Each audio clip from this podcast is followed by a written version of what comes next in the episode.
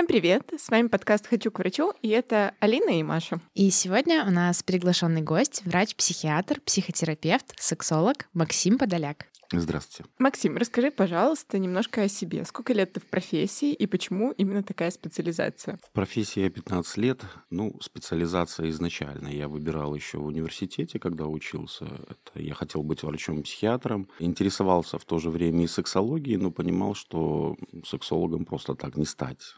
То есть по распределению это мне не светило, конечно. Ну, меня просто интересовала, в принципе, психическая деятельность человека, диагностика, расстройства с этим связанные. Ну, а сексология – это как одна из подрубрик, касающихся тоже психической, поведенческой деятельности человека. Поэтому э, сначала я отработал психиатром-наркологом, затем прошел переподготовку по сексологии, психотерапии, ну и, в общем-то, в этой профессии. А расскажи более подробно, как получить образование вот именно в области сексологии, потому что мы слышали, у нас в стране с этим сложно. Да, и еще даже сложнее. Дело в том, что такой специальности в Беларуси уже нет. Вот. Как таковой ее, ну, скажем так, ликвидировали несколько лет назад. Почему у белорусов нет проблем с сексом? Дело в том, что сексологов в Беларуси и так было малочисленно, и были действительно проблемы с э, образовательной базой, насколько я понимаю. Поэтому я переподготовку проходил в Москве, в Институте Сербского, ну и здесь уже изначально работал судебным сексологом, потом уже клиническим сексологом. Судебный сексолог занимается изнасилованиями? Да, это проведение судебной экспертизы дел,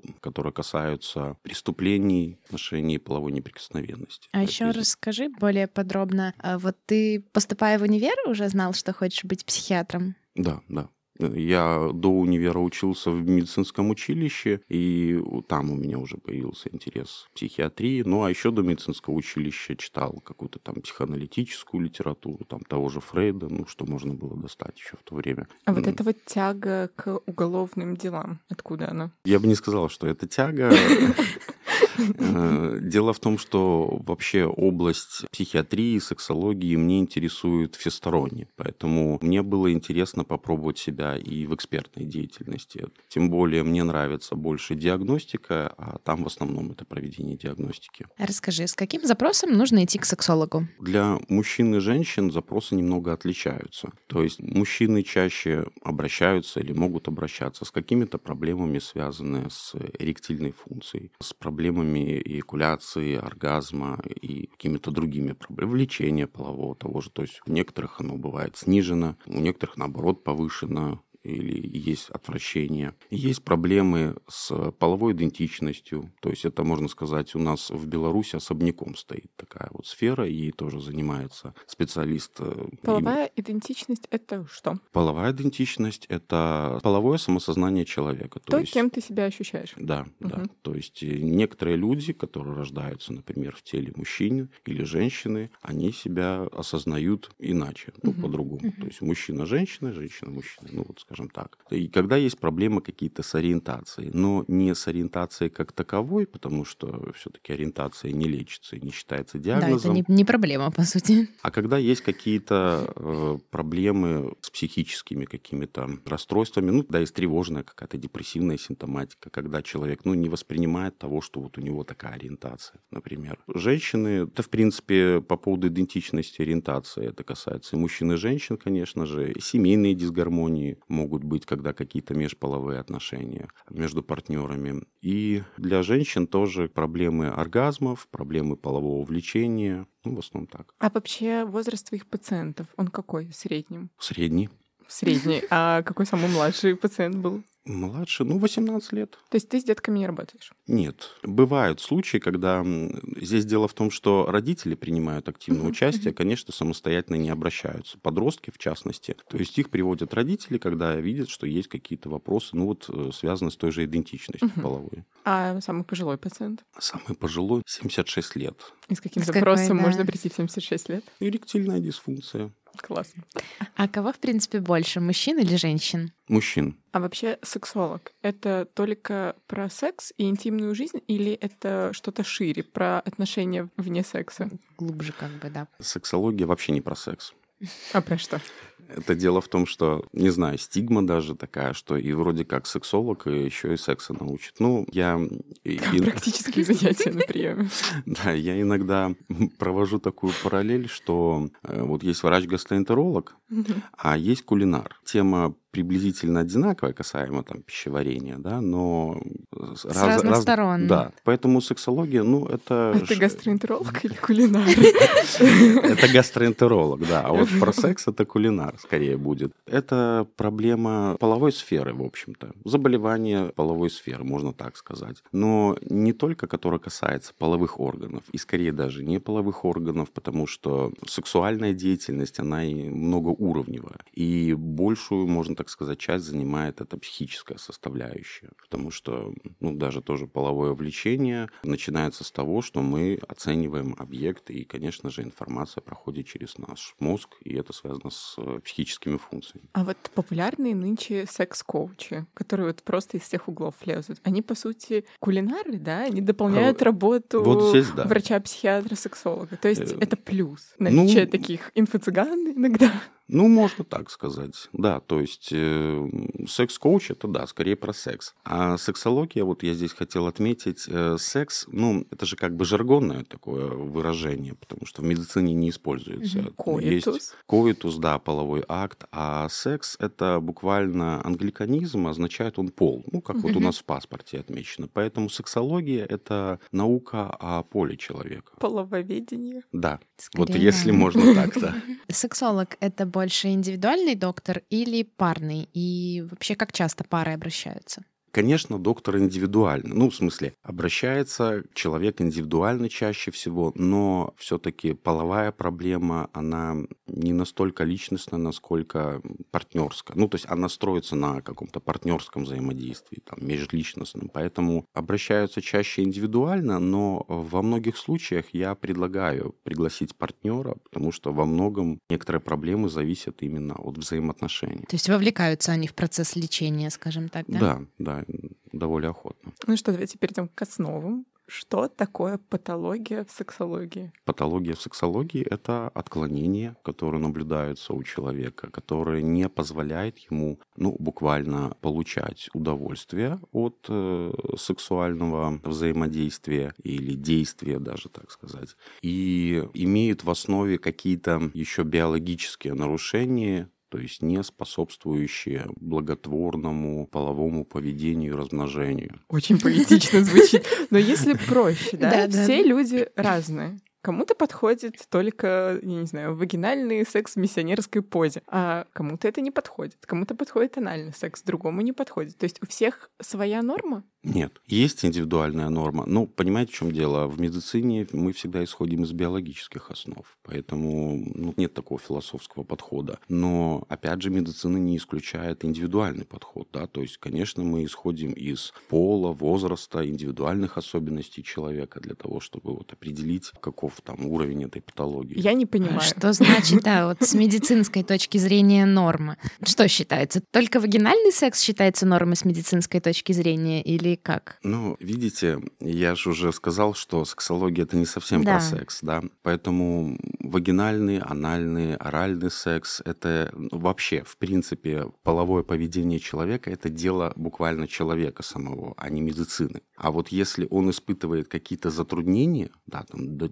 для, С дос- любым из видов. для достижения Мгм. цели, да, и не получает удовлетворения и страдает от этого, вот это и есть Мгм.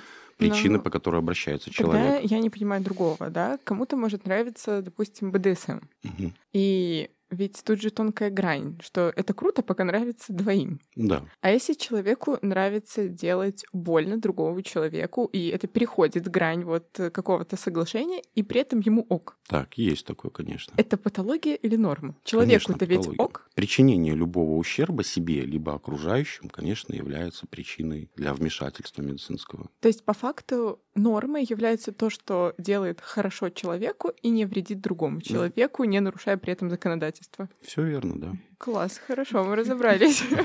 А как вообще понять, что твои предпочтения выходят за рамки вот границ вот этих вот этой нормы? То есть критика это может быть снижена? Снижена, да. Да, и до- достаточно часто это так и происходит. Ну, есть нормы, которые декларируются правовыми какими-то источниками, и нарушение предпочтений как раз-таки ориентированы на них первую очередь. Например, вот есть 11 сейчас классификация, где пересмотрели многие парафилии. Парафилия – это расстройство полового предпочтения, куда относятся там педофилия, садизм, э, садомазохизм. Например, в 11 классификации убрали мазохизм, А оставили в чем только разница садизм. между садизмом и садомазохизмом? Это Одно же причинение сам себе, себе, это Да. кому-то, да? другому. Да, да, да, да, да. Хорошо. Да, ну то есть вот оставили, например, садизм. Мгм. И садизм тот, который причиняет ну, вред какому-то другому человеку. Бывает, что это причиняет страдания самому носителю э, расстройства полового предпочтения, потому что он понимает, что он не может реализовать в должной мере свое предпочтение, и что оно вредит ему, ну, то есть во всех его сферах, там, и в социальной, и психической. То есть, конечно же, человек, э, который растет в нормальном, скажем так, социуме, он понимает все правила игры. А нормальный и- социум это что? ну, это социум, который нас окружает. Но ведь он не всегда нормальный. Ну, это же норма, это же настолько субъективно. Люди же действительно не представляют, в насколько разных семьях они живут. Ну, семьи это мы относим уже к микросоциуму, да, например. То есть, да, есть такое, что какие-то воспитательные моменты накладывают свой отпечаток на представление человека о, вообще о жизни в целом, да, то есть на его мировоззрении, в том числе и на половую сферу. Но пока это остается в семье, это остается незамеченным для кого. Но когда человек выходит в социум, ну, скажем так, в окружающую среду, он понимает, что что-то не то происходит. И вот вы, кстати, заметили, что, да, судебные экспертизы связаны с изнасилованием. Вот, например, а ведь есть внутрисемейные изнасилования, да, то есть, Мгм. например, когда а, отец насилует дочку, например, да, и объясняет, что это нормально ей. То есть вот пока девочка маленькая, она, то есть она не может оценить эту ситуацию, обстановку, она не владеет информацией. Но когда она уже становится подростком, она понимает, что это не так, это, это не должно других происходить. не так, и что-то Да. здесь. И, конечно, это причиняет ей страдания, ну и, соответственно, это и определяет патологию ее отца в данном примере. Ну и, в частности, ломает какие-то ее устои, то есть с этим трудно мириться, потом жить как-то и встраивать в социальную жизнь свою уже взрослую. Но это ведь, наверное, и вероятность того, что у этой девочки из этого примера выше риск развития каких-то вот тревожных расстройств, Да, депрессии. Конечно. И, и это, и нарушение, опять же, построения межличностных каких-то отношений, да, то есть этому Да, человеку... наверное, в принципе, проблемы с доверием Конечно. в любом случае. Расстройство привязанности. Да, Конечно. да. Ну, то есть мужчина, ее партнер, он же, конечно, будет оцениваться, восприниматься как э, будущий отец ее детей. А у нее э, конкретный стереотип, какой вот отец, потому что вот отец был таким. Но в этом выпуске мы обсуждаем более такие попсовые темы, которые подходят для большинства пар. Поэтому что такое половая конституция? Половая конституция — это набор каких-то генетических признаков, которые определяют половую возможность или половое поведение человека. То есть, по сути, это врожденные настройки человека, касаемо его сексуальности, типа Э, такого. Да, ну да, скажем так, врожденные, связанные с развитием, потому что не всегда то, что, с чем мы родились, оно вот э, будет константным, потому что, ну, допустим, если человек, ну, допустим, в том же подростковом периоде имел какие-то там на себе влияние там, токсических факторов, э, там, допустим, голодал, да, то есть у него тоже будет нарушаться развитие. В первую Понятно. То есть, в целом, это такая Внешние могут постоянная повлиять. величина, которая может колебаться плюс-минус. Да, да. Вот.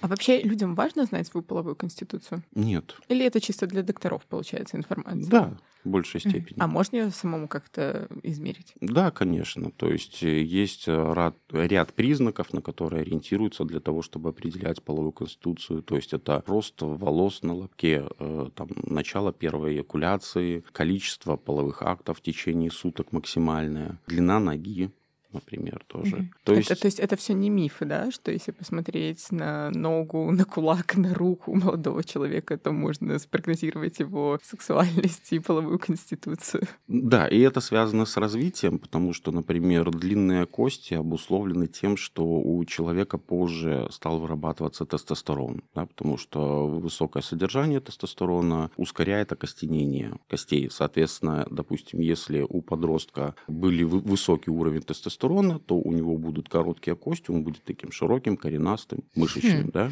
Но очень сексуально заряжен. А, Да, а, да, а тестостерон, в свою очередь, влияет на уровень полового влечения. Но, понимаете, в чем дело? Мы смотрим это в развитии. Это не значит, что... То есть тогда, это, тогда тестостерон так повлиял, да, и сделал какие-то закладки. Но это не значит, что, например, в более позднем возрасте у него ну, будет сохраняться этот же уровень тестостерона.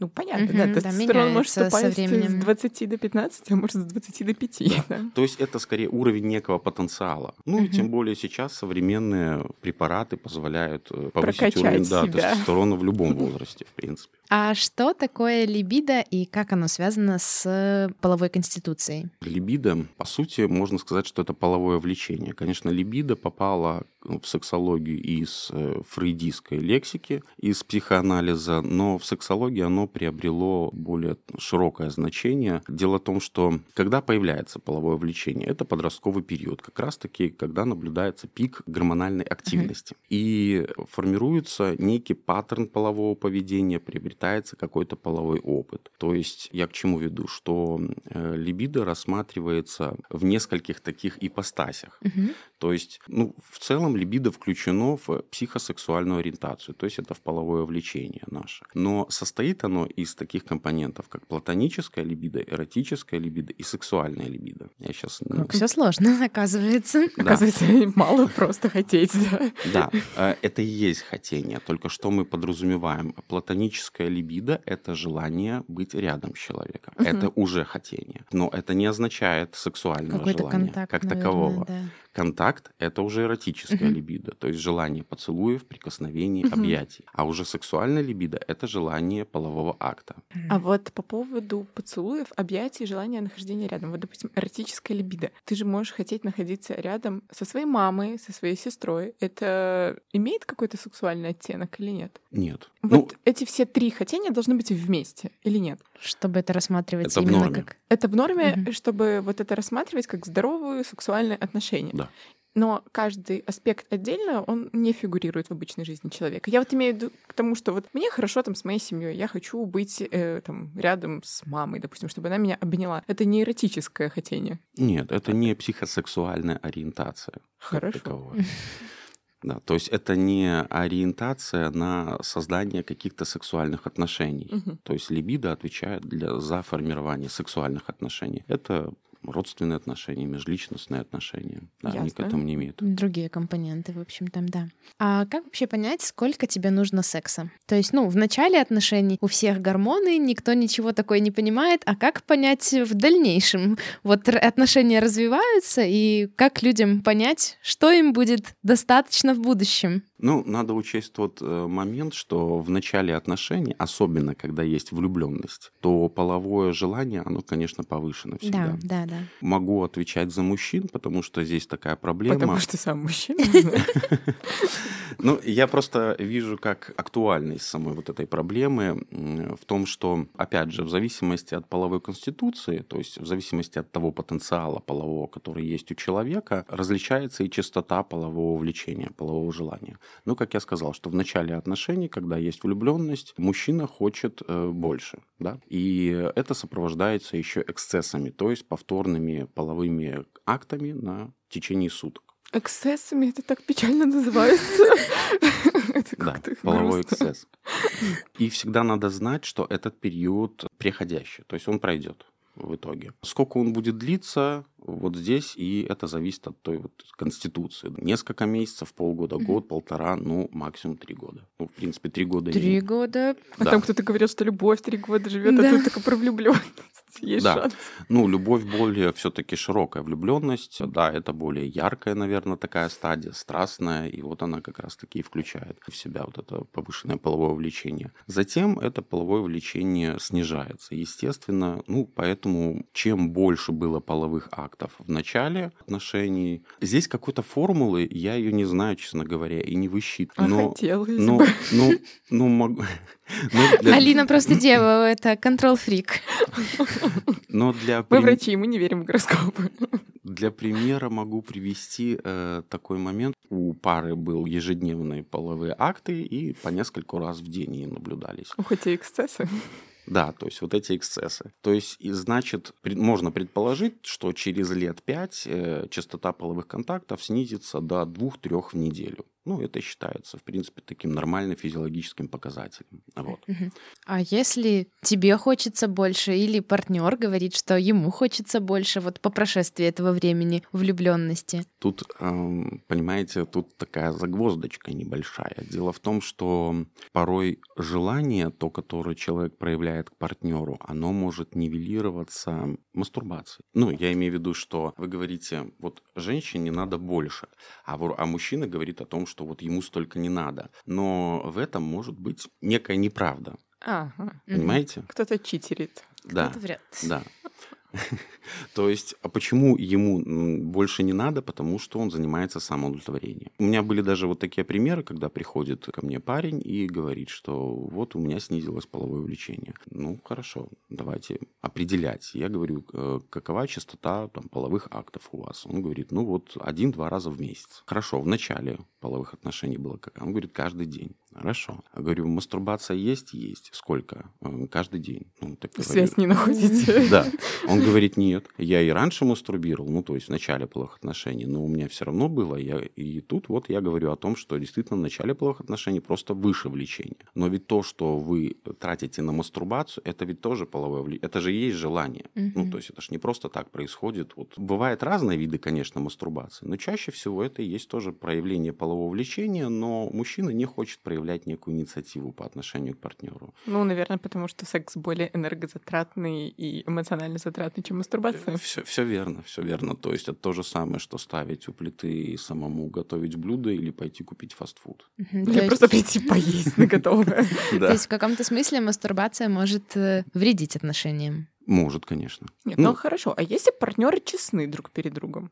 Никто втихаря не мастурбирует. Все вот реально заинтересованы проблемой, что кто-то хочет больше, кто-то меньше. Что делать? Идти к психотерапевту, к сексологу? Можно, но бывают разные причины. Снижается ведь половое влечение, опять же, из-за снижения того же тестостерона. В настоящее время я вот наблюдаю часто, что молодые люди, парни, которые обращаются, это те люди, которые занимаются в сфере IT. И они страдают гиподинамией, да, просиживая по много часов у компьютера. Это уже влияет на то, что снижается кровообращение органов малого таза. Соответственно, и функция снижается, ну, так как снижается трофика сама по себе. Затем- Трофика — это питание. Да, трофика это питание. Точно. Это просто нам предъявил мой муж, что мы много говорим терминов и не объясняем, что это, поэтому специально для тебя. Трофика — это питание. Да, да, то, ну, буквально э, то же самое. Если мышцам не давать работу, то, конечно, они будут э, снижаться в своей массе. И здесь то же самое. То есть органы, если не питаются, то они снижают свою функцию. Такой момент. Затем снижение сна, стресс, утомляемость приводит к Ну, то есть увеличению... обычная жизнь. Да, да, который чаще. Э, Это приводит к увеличению пролактина, то есть такого гормона э, головного Который отвечает за гипофиза. лактацию.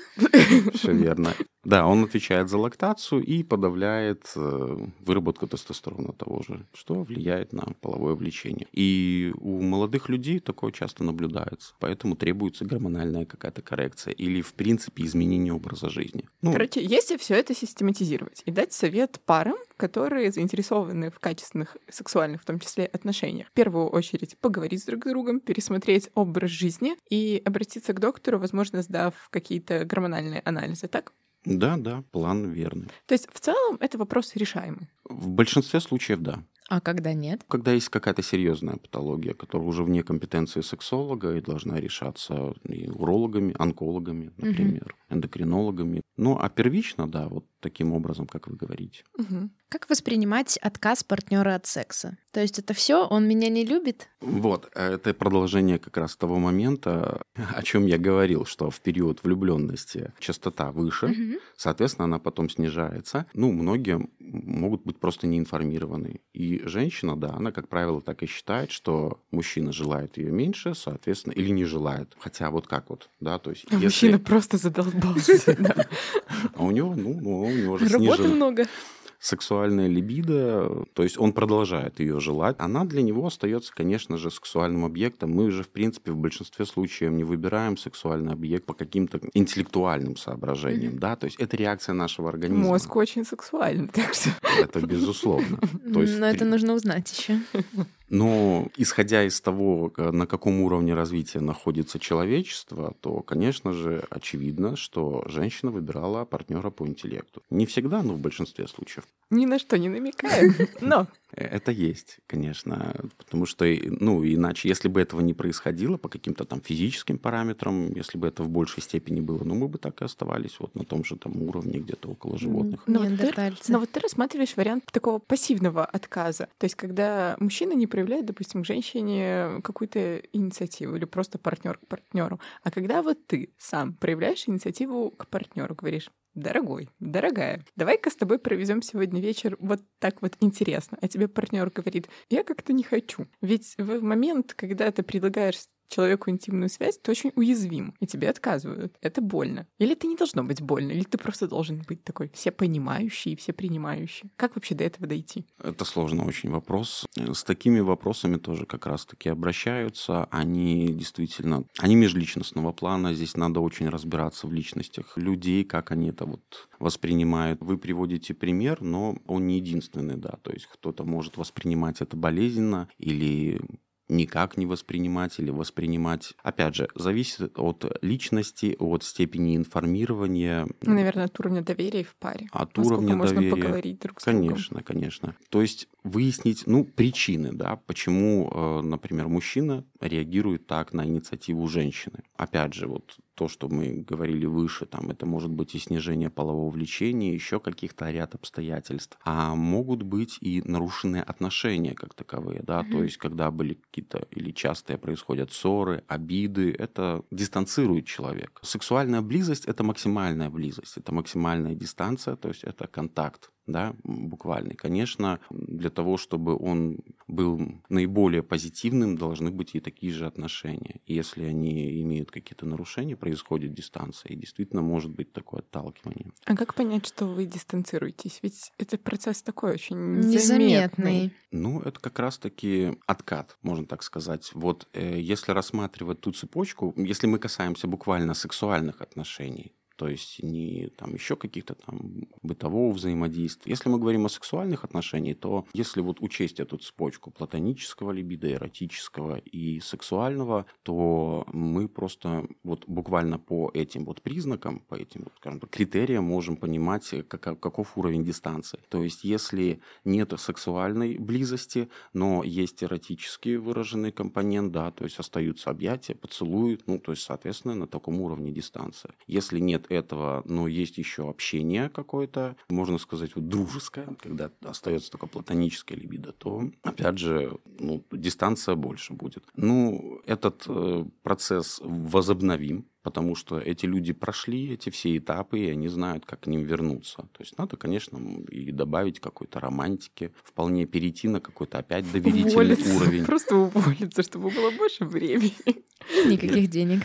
Да. А можно ли как-то развить свою сексуальность? Ну, вы уточните. Даже если говорить про половую конституцию. Кому-то хочется, в принципе, из-за там уровня тестостерона, вот его сексуальность, она выше, у другого партнера она меньше. И тот партнер, у которого меньше, он хочет как-то вот, ну, прокачаться. Конечно. Начиная с образа жизни. Мгм. Тот же самый ЗОЖ. Имеется ряд особенностей. Ну, в первую очередь восстанавливается сон бодрствования. Это в первую очередь, потому что если нарушен сон, то уже говорить о каком-то качественном либидо не приходится. Пока не закрыты базовые потребности, типа еда, сон, да, о сексе Да. не хочется думать. Да, и еда, ну, тоже требует определенного подхода. Есть же диеты, включает белок, конечно, требуется обязательно. Продукт, так называемые афродизиаки, там, морепродукты, то есть усиливающие либидо. То есть это работает. А вот сколько надо съесть, допустим, креветок, чтобы у тебя липиды шкалило? Нет, такого нету. Тогда ты точно Эм. не уволишься. Креветки нынче просто так не раздают, Алина. Липиды дорого стоит.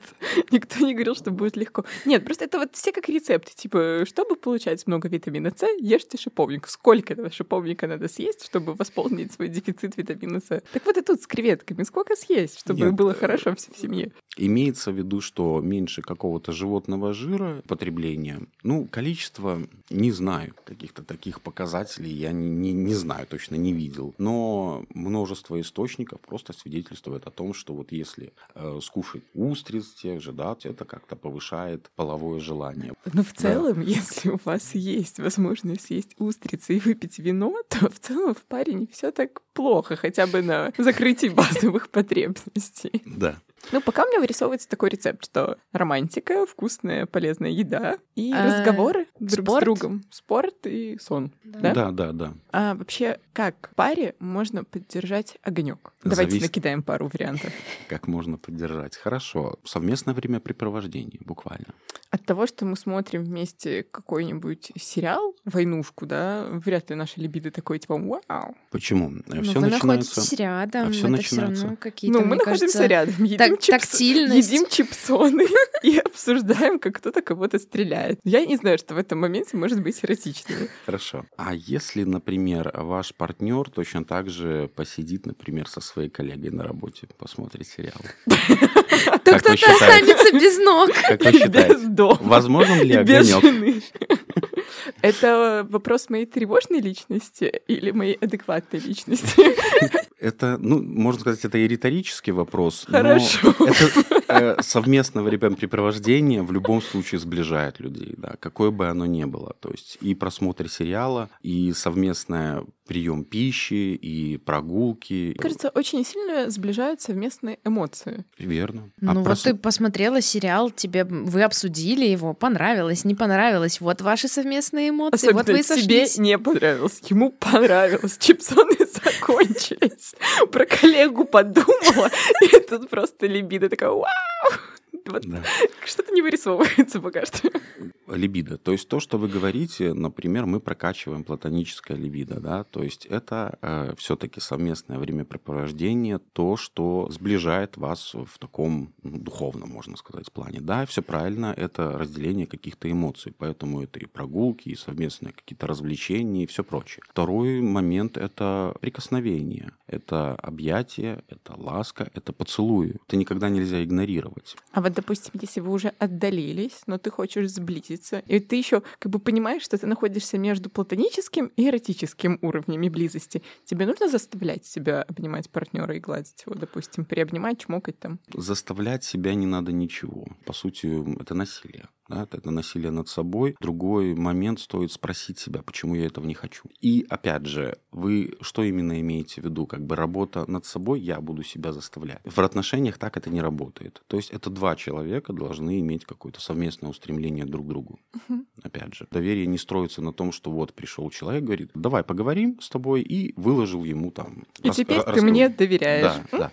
То есть это же ведь так не происходит. Ну, то есть человек уже владеет опытом и навыком выстраивания отношений и вызывания этого доверия. Ведь вы же, когда изначально друг с другом познакомились, вы вообще не знали друг друга, да, то есть вы не то, что там не доверяли, вы вообще только смотрели на человека и пытались понять, что означают его слова, что означают его эмоции. И вы проделали долгий путь для того, чтобы вот сблизиться. Мгм. То есть у вас уже есть этот механизм. Другой момент, что, может быть, изменились обстоятельства, и личность тоже выросла, да? Ну, какие-то преобразования произошли. Мы все-таки взрослеем, мы и меняемся. И меняются наши эмоции, и мысли, и все прочее. Можно можно так сказать э, по-простому, что пройти тот же путь для того, чтобы снова отстроить эти отношения. Просто разъехаться и случайно не познакомиться больше. Потом Потом познакомиться снова и начать все сначала. Разъехаться, ну, если такое принимается решение, особенно Нет, вот это просто есть какая-то очень старая шутка, я не буду говорить слово анекдот, я еще недостаточно старая, что, типа, молодая пара или, там, или просто пара решили как-то огоньку добавить, э, отношения реанимировать, и они такие, типа, разъехались, или в ресторане они, типа, сделали вид, что э, незнакомые женщина там подкатывает к мужчине, такая, типа, вам дама на вечер не нужна? Он такой, нет, не нужна, спасибо, до свидания. И все как бы. Хорошо. Мы пришли уже к близости, прошли все эти этапы платоническое, эротическое, сексуальное желание, я запомнила. И вот, наконец-то, у нас в паре планируется секс. Давайте обсуждать. Секс — это про что? Про эмоции, про тактильность, достижение оргазма. это все. Класс, лаконично. это пик, это пик отношений, да, то есть это проникновение, это глубина, это взаимное и понимание, и доверие, опять же, и получение удовольствия. И чем были лучше отстроены предыдущие этапы, чем было более продуманным или более детальным какое-то изначальное сближение, но это не значит, что надо вот настолько там растягивать какие-то там отношения, там те же платонические, эротические. Конечно, это все в таком сжатом всегда формате происходит, но в то же время, если человек получает удовольствие, прям такое вот, невероятное от общения, соответственно, более упрощенный переход на эротический компонент. Чаще всего, соответственно, и эротические вот эти моменты, ласки, поцелуи, они тоже будут приносить удовольствие. И поэтому уже можно судить, каким будет и половой акт. Если вы получили, уже насытились всеми эротическими вещами и переходите на половой акт, то, конечно, он тоже будет. То есть э, секс — это важный этап развития отношений. А возможно ли отношения без секса? Просто ты тогда превознес секс, как будто вот если нету секса, то отношения Не будет Как будто отношений. они недостаточно полные, незавершенные, неполноценные, да. Верно, Но есть люди, которые не хотят секса. верно, Это нормально не хотеть секса? конечно. Тогда как им построить глубокие, полные отношения? Без секса никак. Серьезно? Да. Как так? То есть им надо захотеть. Ну, подожди, есть люди асексуалы, да? Мгм. Кто это? Те, которые не испытывают какого-то сексуального интереса к другим. И это нормально. Такие люди могут состоять в отношениях?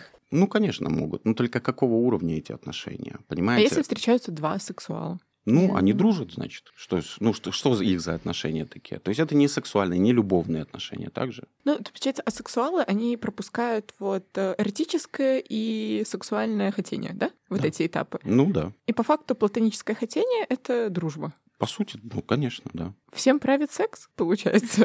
Дело в том, что я же сказал, что это как верхушка. Э, Что вообще, ну, почему секс актуален, интересен, чем? Это просто как будто ядро отношений, Не совсем. Ядро. как А, лакмусовая бумажка. Нет, это именно вот как пик, вершина горы. Я говорю про А ты- глубину отношений. Я имею в виду, что ты как бы все оболочки снимаешь, и в глубинная самая суть вас в сексе получается. Потому что вы максимально близки, открыты друг к другу. Это да. То Ядро есть подходит. Если в, в таком плане, то да. И вишенка. Ну, э, дело в том, что чем секс интересен как таковой? То есть э, удовольствием, оргазмом, Можно и мастурбировать, получать удовольствие. верно? Поэтому и отношения переходят на... ну, то есть приводят к увеличению дистанции. Поэтому, Поэтому мы и разбирались, что мастурбация может навредить отношениям. Я тому, Ты что- получаешь удовольствие без привлечения партнера. Я понимаю, я просто веду к тому, что важны вот эти все этапы близости, эмоциональной, перед физической, чтобы были полные гармоничные отношения. Конечно. Вот. То есть секс, секс на одну ночь это плохо. Для чего плохо? Ну, нет уже вот Хм. этой эмоциональной близости глубокой. А Нету. может ли привести секс на одну ночь к развитию полноценных отношений? Может. А это не является деструктивным поведением? То есть важна вот эта этапность, что зачем следует. Сразу секс, а потом эмоциональная привязанность. Или от переменами слагаемых секс не меняется? Меняется, конечно, меняется. Вы накидали очень много Да, давайте разбираться. планов. Понимаете, в чем дело? Секс на одну ночь. Что это вообще это такое? То есть вы имеете в виду некий рандомный партнер? Ну, да. Пришел в бар, очень много выпил и переспал с кем-то. Переспал с кем-то. Как переспал, да? То есть ты до того, как с ним переспал, я же говорю, что в принципе выстраивание платонического, эротического, сексуального либидо может происходить довольно такой сжатый срок. Ну, да? то есть, то есть, да, вы вообще имя друг друга узнали или нет? Нет, не узнали. Просто мы друг другу понравились, поцеловались, и вот мы уже в туалете. И вот уже в туалете. Ну, это мастурбация. Нет. Ну, э, Подождите, пока То есть это, нет. это нет, по сути, это можно приравнять, значит, к мастурбации, наверное, да. Но если, подождите, два человека хотят, она хочет, он хочет, или вообще там да. любые да, пары да, хотят. Да, да. Почему это мастурбация, если два человека друг друга хотят? А кто они друг для друга? Незнакомцы. Никто. Никто. Ну, они никто. Ну, то есть вы не воспринимаете личность этого человека. Ну, то есть кто этот человек или, ну, например, э, ну, есть же вот резина, или, надувная кукла. Или объект сексуального это удовлетворения. Вот. Ну, почему я говорю, что мастурбация, то есть вы получаете сексуальную разрядку. Ну, а ты вам... вот нам на эти вопросы отвечаешь как врач, психиатр, сексолог или еще проецируешь какие-то свои внутренние убеждения? Нет, я рассуждаю с каких-то, да, биологических Хорошо. воззрений. А вот с биологической точки зрения, секс на одну ночь с незнакомым человеком — это деструктивное поведение по отношению к себе? Как бы это действие, направленное на саморазрушение? Нет, я же... Почему я сказал мастурбацию? Что мастурбация направлена на саморазрушение? Ну, при получает... мастурбации как-то не очень высок риск получить э, ЗППП. А, то есть ну, там уже, таком... смотри, я там с той точки зрения... предохраняешься ты или нет. Так вот я к тому, что секс на одну ночь в баре с нарушением правил контрацепции — это поведение, направленное на саморазрушение? Ну, Здесь это очевидно. То есть, если у человека после этого возникают Почему? проблемы Мне кажется, со здоровьем. Это не очень очевидно, да? В моменте, когда ты весь такой заряженный, ты, наверное, не очень думаешь о том, что это там твои проблемы из детства сейчас стучат, да, что ты не заботишься о себе, о своем внутреннем ребенке, допустим. Я не знаю, мне кажется, мы живем в стране, где половина населения считает прерванный половой акт э, надежным способом контрацепции. Поэтому то, что кто-то в баре не использовал презерватив, и, я не знаю, после этого у него развился сифилис, а он вообще не знает, что такое сифилис, ну, как бы... Сифилис — это очень благоприятный вариант, по-моему.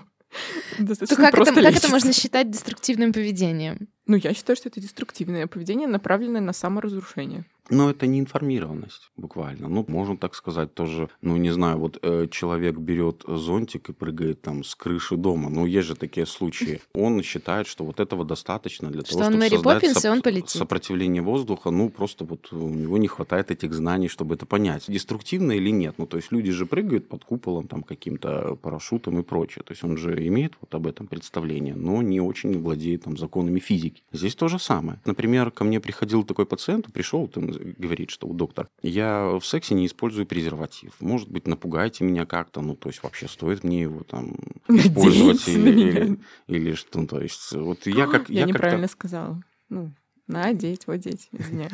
Я говорю, я вот как-то не, ну, вот не ощущаю какого-то страха или вообще, ну, то есть не считаю, что он мне необходим. Говорю, хорошо. А говорю, как у вас вообще протекают половые контакты? Он говорит, ну, вот какое-то там модное это приложение, где... Тиндер? Тиндер, вот. То есть, э, ну вот пока там сидел в, утром в туалете в Тиндере, там нашел там подходящего партнера, э, связался, все, приехала девушка, с ней переспал, и она ушла. Я говорю, то есть, ну, для вас это впервые, ну, вот такая рандомная девушка, да, для него он тоже неизвестный тип. Я говорю, что если она, вот, например, может, ну, таким образом поступить, соответственно, она так поступает и с другими. Ну, то есть, это ее привычное поведение. А при таком поведении очень высокий риск вот этих ЗППП, заболеваний, передающихся половым путем. Соответственно, вам надо просто пойти и сдать анализы. И написал какие-то заболевания. Ну, вот он пошел, сдал, пришел, говорит, да, вот у меня там есть. Но она все лечится, поэтому не страшно.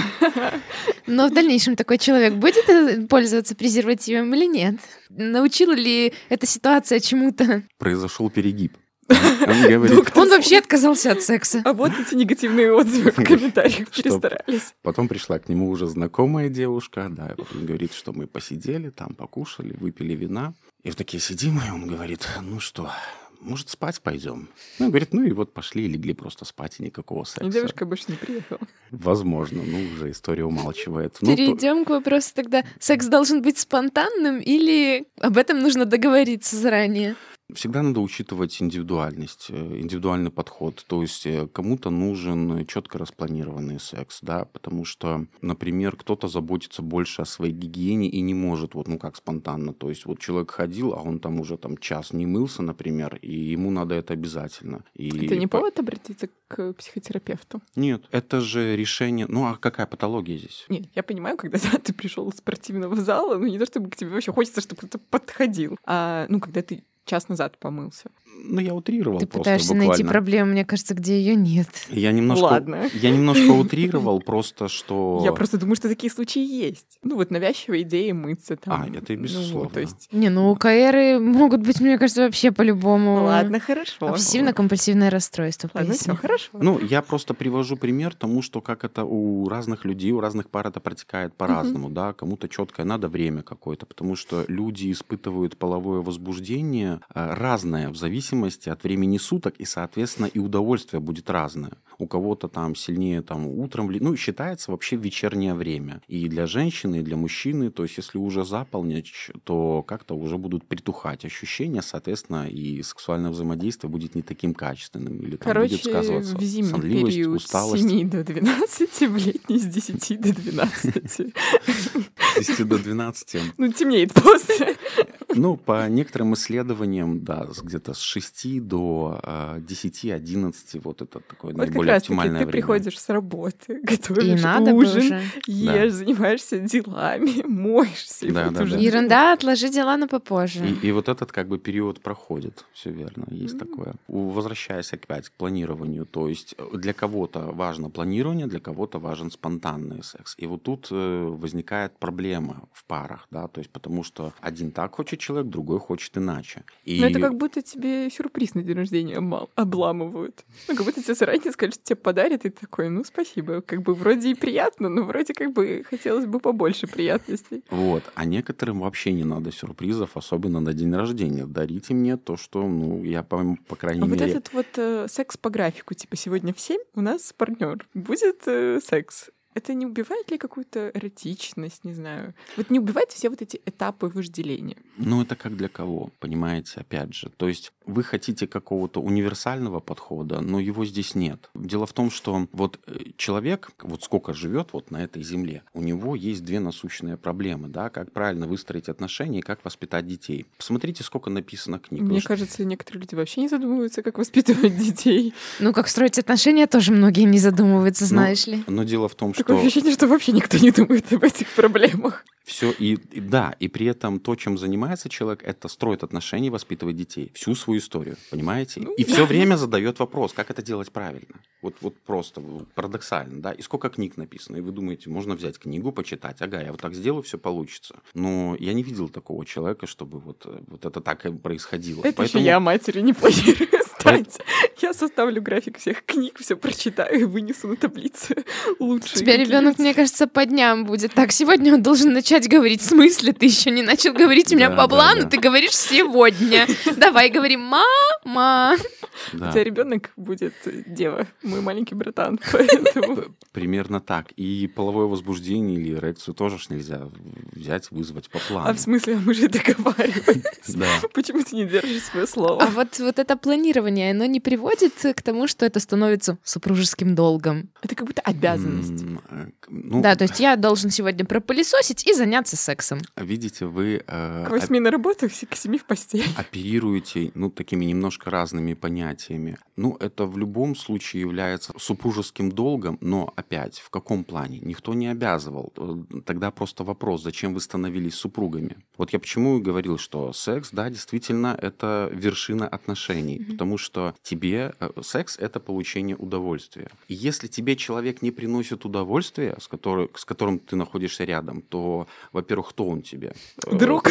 да, брат, друг, э, родитель, еще какой-то незнакомый человек, но никак не близкий человек. А если, ну, то есть он, ну, скажем так, можно сказать, э, меркантильно так по отношению к другому человеку, но тебе нужен другой человек, который, ну, чтобы он был с тобой рядом, был тебе близок, он должен приносить тебе удовольствие. Ну, и ты ему, соответственно. Но вот ведь классный секс, от которого ты получаешь удовольствие, не гарантирует тебе, что ты близок со своим партнером. Ты имеешь в виду эмоционально? Возможно. Ну, ну Вот М. вы наглядно, да, разбирали мастурбацию человеком в туалете. Да. Ну, в моем мире это еще секс. Просто я не могу прийти к тому, что ты используешь другого человека как объект сексуального удовлетворения, ну, не одушевляя его. Но ведь реально такое бывает, что Бывает. в парах там мужчине окей, женщина такая перетерпела. Ну, ну, это дисгармоничные есть отношения. Так не, не- не Ну, должно быть, То по есть сути, хороший секс, с твоей точки зрения, это не гарант хороших отношений. Нет. И опять же, здесь э, секс односторонний все-таки или двухсторонний? Ну, что, что вы Два подразумеваете? человека, две стороны. Да, две стороны. Ну, то есть, если вы под словом секс подразумеваете, что получение удовольствия, это значит, два человека получают удовольствие.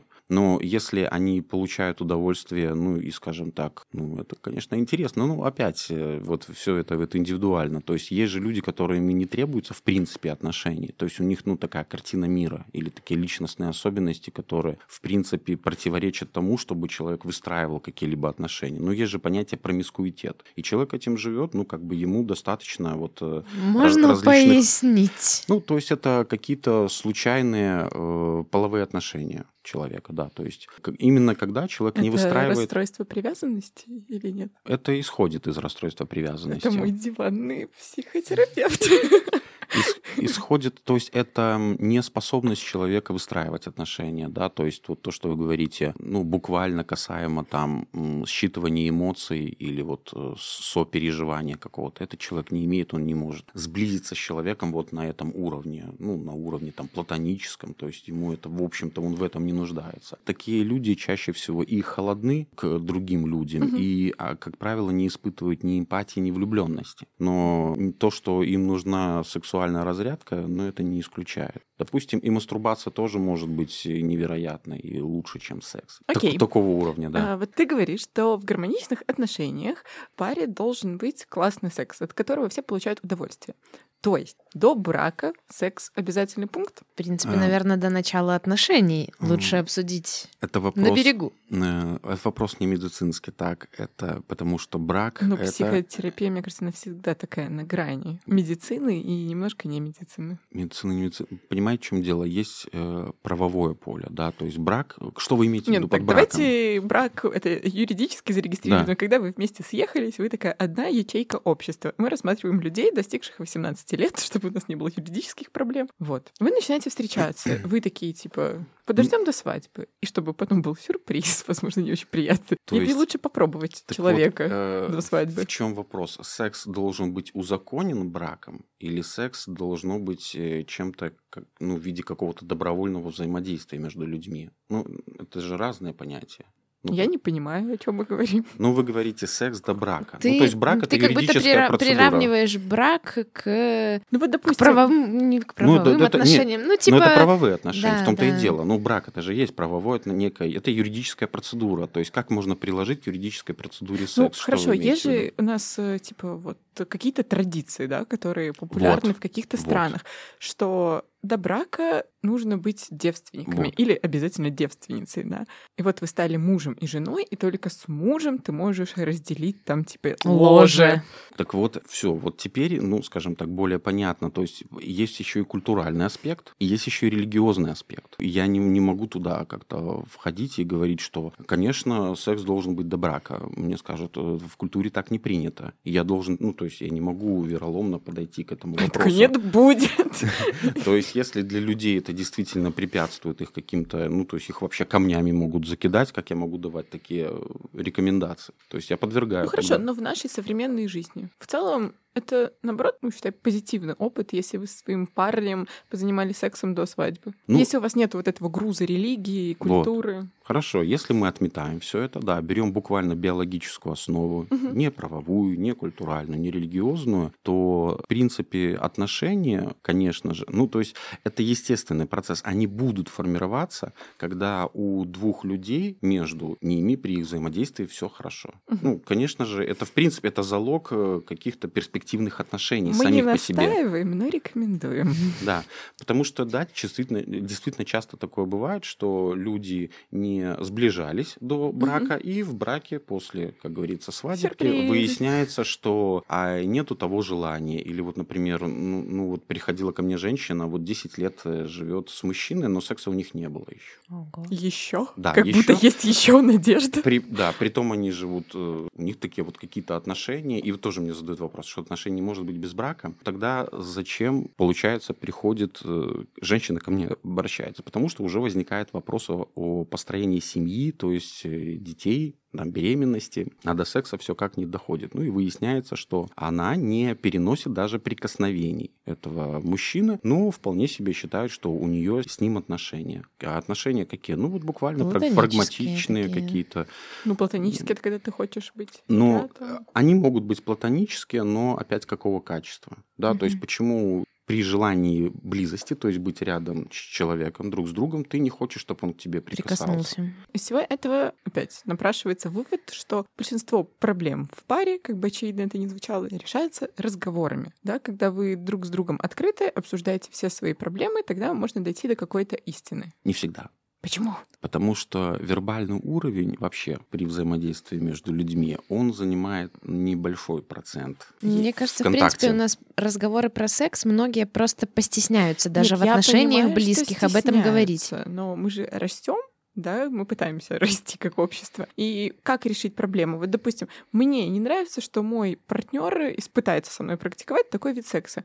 Мне кажется, самый оптимальный вариант сказать партнер. Мне не очень нравится, когда ты трогаешь меня, допустим, там-то и там-то. Давай мы попробуем что-то поменять. Ну, для меня вот это вот типа путь, который как бы поможет решить эти проблемы. Ведь невербально, что ты будешь руками, руки его убирать от себя там в темноте где-то. Ну, оно Нет, ж так не э, работает. э, Я имел в виду другое. Дело в том, что ну, э, сексуальный уровень познается все-таки не словами.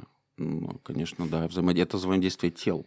Да, если но можно вы так же что-то можете обговорить, когда тебе там что-то приятнее, что-то наоборот дискомфортно. Вот, допустим, твой партнер хочет попробовать что-то БДСМ практику. Ты не хочешь. Ведь вы можете как бы дойти до секса, и ты будешь такая, типа, вся скукоженная, съежившаяся, перетерпела. Типа, по факту это насилие над собой же, да? А изначально вы могли просто это обсудить и сказать, что я этого не хочу. А он-то по-прежнему хочет. И Тогда- от того, что тогда- ты не хочешь, это, ну, Тогда вы продолжаете ничего не поменялось. разговаривать дальше. Ты спрашиваешь, почему ты этого хочешь? Пытаетесь найти какие-то альтернативные варианты. Это психотерапия на дому. Как, э, как правило, это переходит на такой этап. Ага, раз ты не хочешь, ну Нет, тогда и но вообще это же ничего. деструктивно. Вот это вот охрас, то я тебя там буду шантажировать и манипулировать. Ну да, как это еще происходит? Блин, давайте представим, что хоть где-то существуют нормальные отношения. Они вообще существуют нормальные отношения, где можно поговорить, не манипулировать, не шантажировать друг друга, Нет. прийти к истине. В принципе, ну, мы примерно из одинаковой среды вышли, да, то есть у нас есть примерное воспитание, примерно одинаковое, да, то есть э, разве родители вам, вас не шантажировали, не манипулировали вами? Подождите, родительская травма — это же основы травма. сепарации от родителей.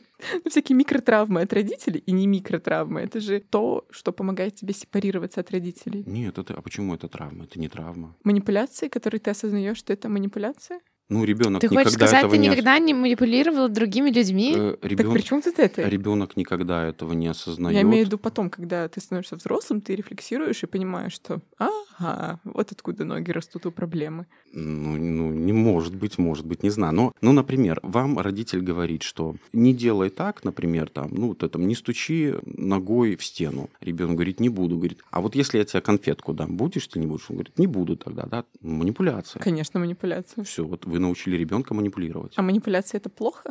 Смотря в каком контексте. Что вообще, вы понимаете, что значит плохо, что значит хорошо? Это как ис- ис- исходящего из Библии, из чего там, из Я- сказок я детских. знаю. Ну, Я не, просто не размышляю такими категориями. Хорошо, это плохо, но это так и есть, вот все. то есть, типа, если тебя это устраивает, то хорошо, и твоего партнера, а если не устраивает, то плохо. А что, ну, так вот, э, дело в том, что то, что то, что мы выходим примерно из одинаковой среды, и воспитание, оно, ну, конечно, оно у всех по-разному протекает, но э, вот манипуляции, шантаж и все прочее присутствует практически у всех. То есть, в принципе, на этом и строится какое-то взаимодействие. Ну, начиная там родители, ребенок, там между родителями это происходит. И то же самое вы также начинаете взаимодействовать со своим партнером. Конечно, это происходит. Вот то, что называют женским капризом. Разве это не манипуляция? Манипуляция. Ну так плохо это или хорошо? Плохо. Почему? Потому что можно открыть рот и объяснить все. То же самое, как и с ребенком, да, понятно, какого возраста. Ребенок объяснит, что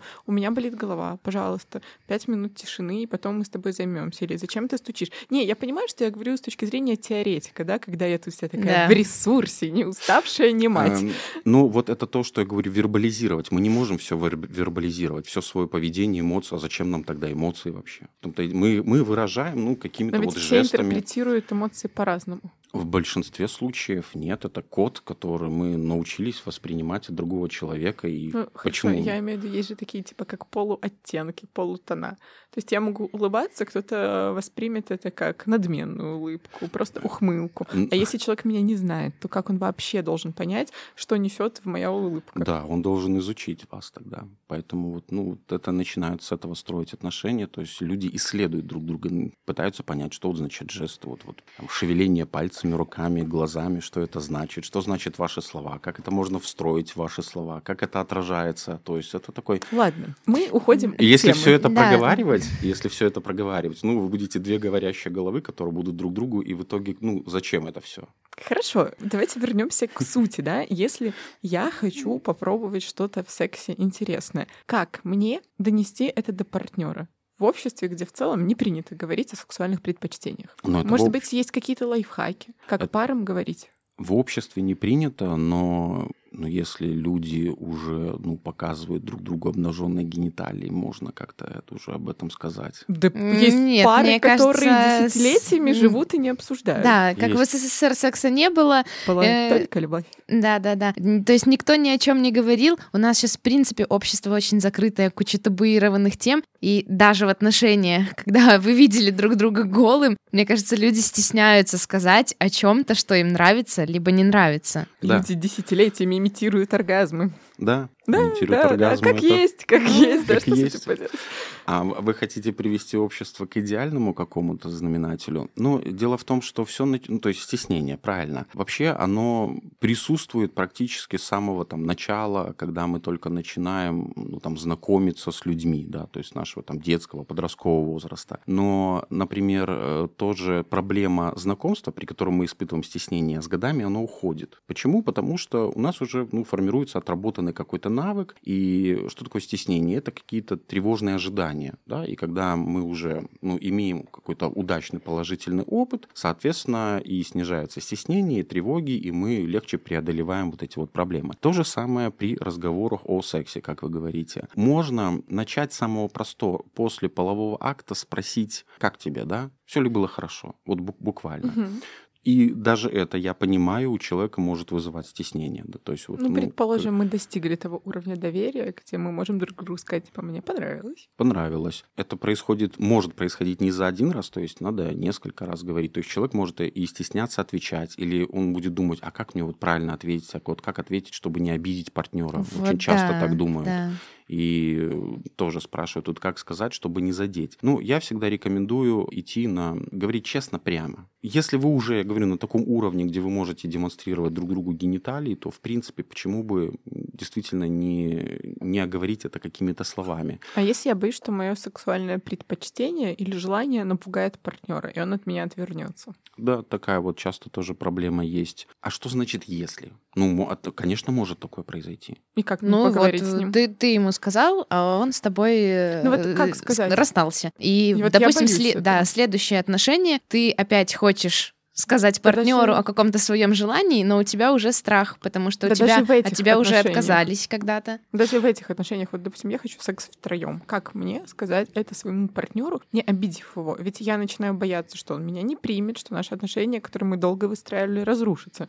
Ну и фантазия мне покоя не дает. Как мне это обсудить? Какой лайфхак есть какой-нибудь? Есть вообще? Вот, кстати, как только вы сказали о том, как это э, сказать, я вспомнил о поведении куколдов, да? Знаете, такое, когда когда мужчина приглашает в пару другого мужчину. Почему мужчину? Можно же и женщину позвать. Ну, куколт означает... Это же наблюдатель, Буквально факту. кукушка, то есть подкладывание яиц, поэтому... Ну, прикольно, я так глубоко вообще не копала. Я думала, что куколд — это просто человек, который наблюдает Ку- за сексом других людей. Нет, почему? Он участвует активно. Может участвовать. Может наблюдать, может участвовать. Ну, я не знала есть, про активное э, участие, я думала, только наблюдать можно. Куколд кукушка. Что делает кукушка? В, в чужие гнезда подкладывает э, яйца, да? То есть это семейное гнездо, в которое принесли чужие. Все Понятно.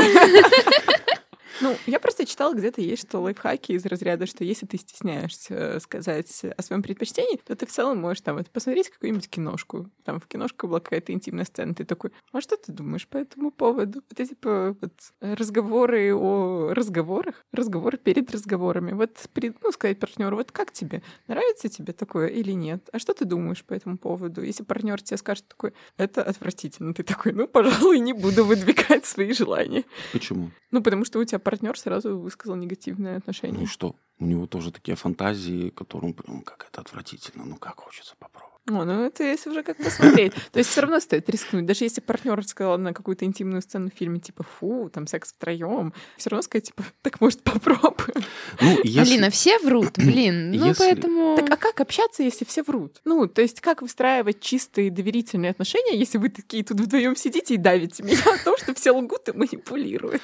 Ну, да, потому- надо так по- есть. Не, дело в том, что это обычное поведение, и как бы искоренять это зачем? Это защитные реакции. Вот вы говорите правильно, человек стесняется, что он будет делать? Он будет, ну, как-то уходить от этого. Каким образом? Обманывать, да, то есть и уходить просто от беседы, разговора, то есть или демонстрировать агрессию. То есть это он будет защищаться от чего-то. А почему он защищается, да? Почему Потому что он уязвим. А почему он уязвим? Потому что он так чувствует себя не в безопасности почему-то. Вот. Вот это такой же вопрос. Видите, мы, то есть, продвигаемся в какие-то глубинные личностные моменты. Поэтому, когда вы спрашиваете, а как это сказать, как подойти, э, надо исходить буквально из личности. Если вы боитесь излагать свои фантазии, узнайте вообще, ну, а какие фантазии имеет ваш партнер или какого, какого плана у него взгляды на эти вещи. Ну, то есть вы тогда просто оцените его мир. Но если он опять изложит все то, что он ну, действительно у себя там представляет в голове, что тоже опять это сделать трудно. Поэтому идти надо к этому, да, путем выстраивания опять того же доверия сексуального. Хочу просто сказать обязательно, что не доверие достигается порой не вербаликой,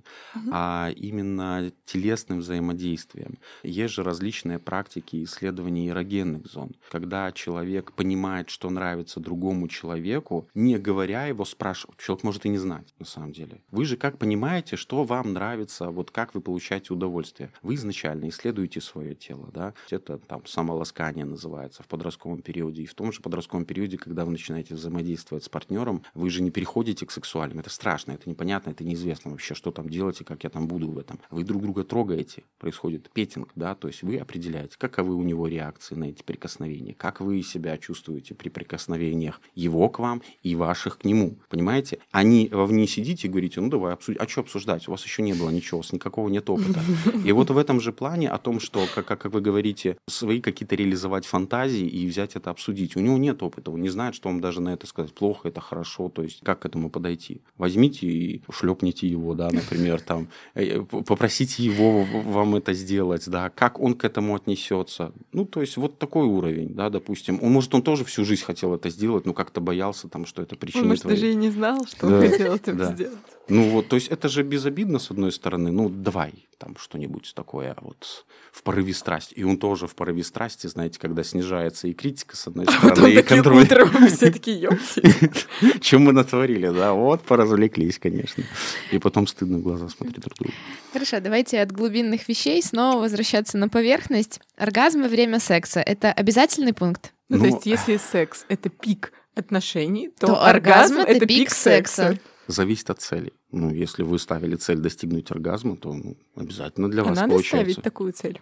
Но это зависит от вас, как хотите. Ну, ты же говорил, что секс — это вот кульминация гармоничных отношений. Да. А оргазм тогда что это такое? Это, в принципе, в этом куль- кульминация и заключается. Понимаете, тоже люди разные, не для всех оргазм это какая-то высшее достижение. То есть кому-то сам процесс намного важнее, чем достижение получения оргазма. Ну, тоже, да. А правда ли, что мужчинам проще достигнуть оргазма? Чаще всего просто у мужчин оргазм сопровождается семиизвержениями. При семиизвержении мужчина испытывает оргазм, поэтому Да, если мужчине достаточно легко достигнуть семиизвержения, он, как правило, достигает оргазма. Ну вот и все. Легко ли, тяжело ли, ну по-всякому бывает. То есть бывает мужчина и семиизвержения может не достигать тоже. Вот мы так много сегодня говорим про отношения вообще партнеров. Эксклюзивность в отношениях. Она насколько на сегодняшний день обязательна. Что вы имеете в виду? Что ты один у своего партнера. И ты а. единственный партнер своего партнера. И то есть в отношениях только два человека, ты и партнер. Опять э, подойти морально к этому? Э, с точки зрения психиатра, сексолога. Нет такого психиатрии. Полиаморные отношения — это же сейчас достаточно популярная вещь. Свободные отношения — это тоже очень популярная популярная вещь. Вообще какая разница между свободными и полиаморными отношениями?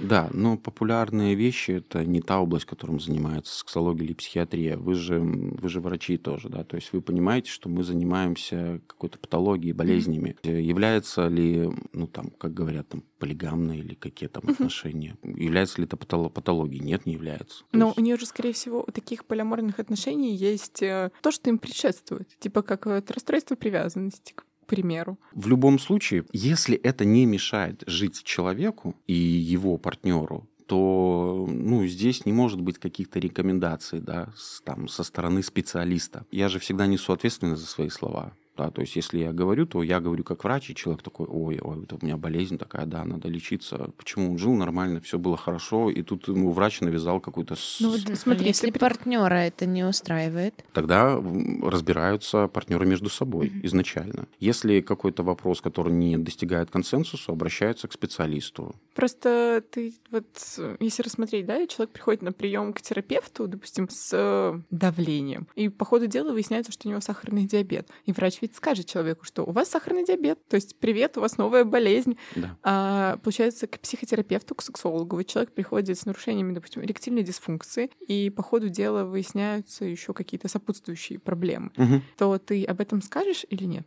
Конечно. Ну, ну нет, это же будет, это же, я так понимаю, ты говоришь о причине, которая послужила развитию ну, этого вот состояния. Для меня, допустим, свободные отношения полиаморные это вот как следствие ну, я не очень глубоко в этом разбираюсь, вот типа вот как расстройство привязанности. И ты же его видишь, что оно есть у человека. Но при этом человеку ок с этим вроде как жить. Так а с чем он пришел ко мне? Ну вот, допустим, с эректильной дисфункцией. И ты начинаешь копаться, копаться и понимаешь, что есть еще другие проблемы. Ты же будешь человеку это озвучивать? Да, да будешь. А вот с твоей личной точки зрения, измены — это ок или не ок? Личной? Не ок, конечно. А с точки зрения психиатра, сексолога? Нет такого психиатрии, сексологии. То есть пока... это, это же моральная сторона, это ли личностная сторона. Что значит измены? Измены, которые влекут за ППП, конечно, с... Ну, это мы вообще с врачебной точки зрения. То есть да. Я не думала, что этого нет в психотерапии. Ну, просто большинство, мне кажется, запросов в семейную психотерапию — это вот как раз-таки измены. Понимаете, э, это, наверное, больше как а, а с какой медицинской психотер... точки зрения а какой... и нет. Ну вот есть психотерапии... семейные психотерапевты. Понимаете, психотерапевтические, люди? психотерапевтические все расстройства классифицированы в МКБ-10, как и расстройства любой угу. медицинской дисциплины. Ну, да, а... откуда эти семейные психотерапевты? Семейные... И чем они занимаются вообще тогда? Это вопрос.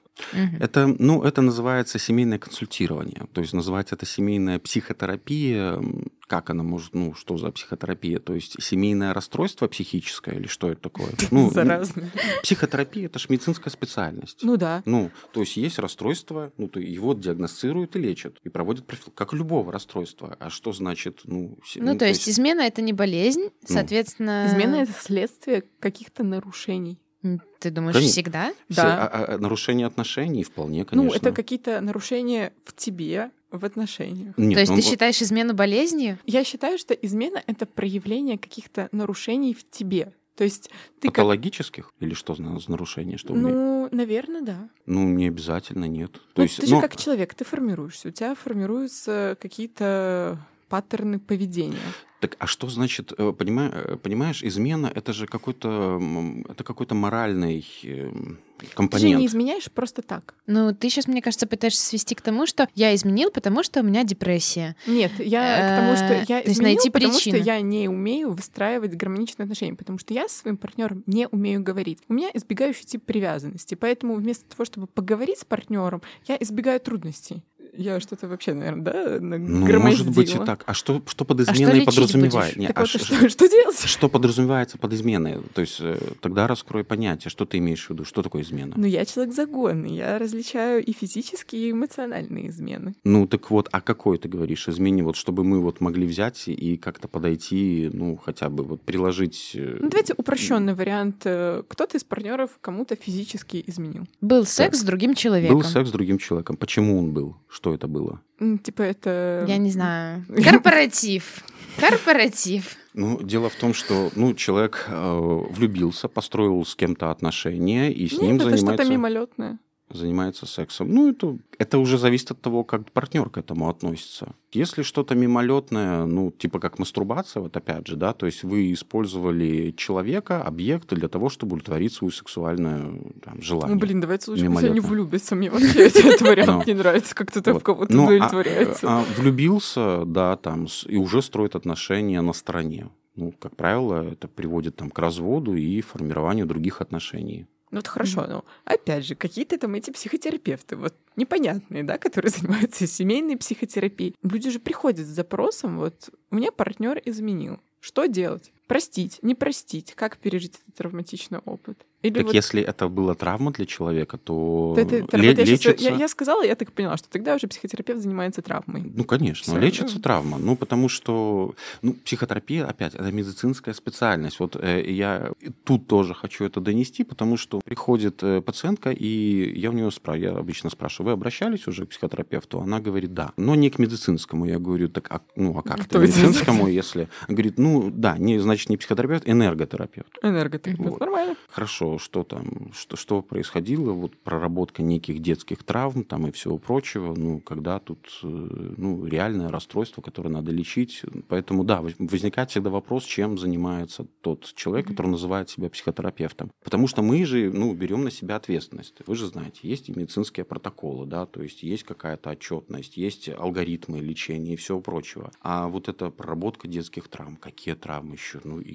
и какое они вообще имеют отношение. Вот даже когда говорят о какой-то цепочке последовательности, что мои сейчас проблемы связаны с теми там травмами, которые были у меня там в три года. Как вы пришли к этому? Так что, не все Не все. проблемы из детства? А как вы связали? Нас обманывали все эти годы? Ну, дело в том, что что значит, допустим, у меня сейчас язва, и, конечно, это связано с тем, что я уже начиная с детского возраста питался фастфудом, появился у меня эрозивный гастрит, который перешел в Нет, ну мы имеем в виду, что это же Это тоже детская, да, вот все эта проблема. психотерапевтические проблемы все из детства. Это же супер коронная Так любые фраза. заболевания, они имеют свою продолжительность. Если Но вы по факту, да, потому что в детстве не было сформировано адекватное пищевое поведение. Пищевое Возможно, поведение. оно провоцировало стресс. Ну, получили там качелькой по голове в пять лет. Теперь у меня проблемы там с памятью или с эмоциональной сферой. Ну потому все, что все были- проблемы из детства, нормально.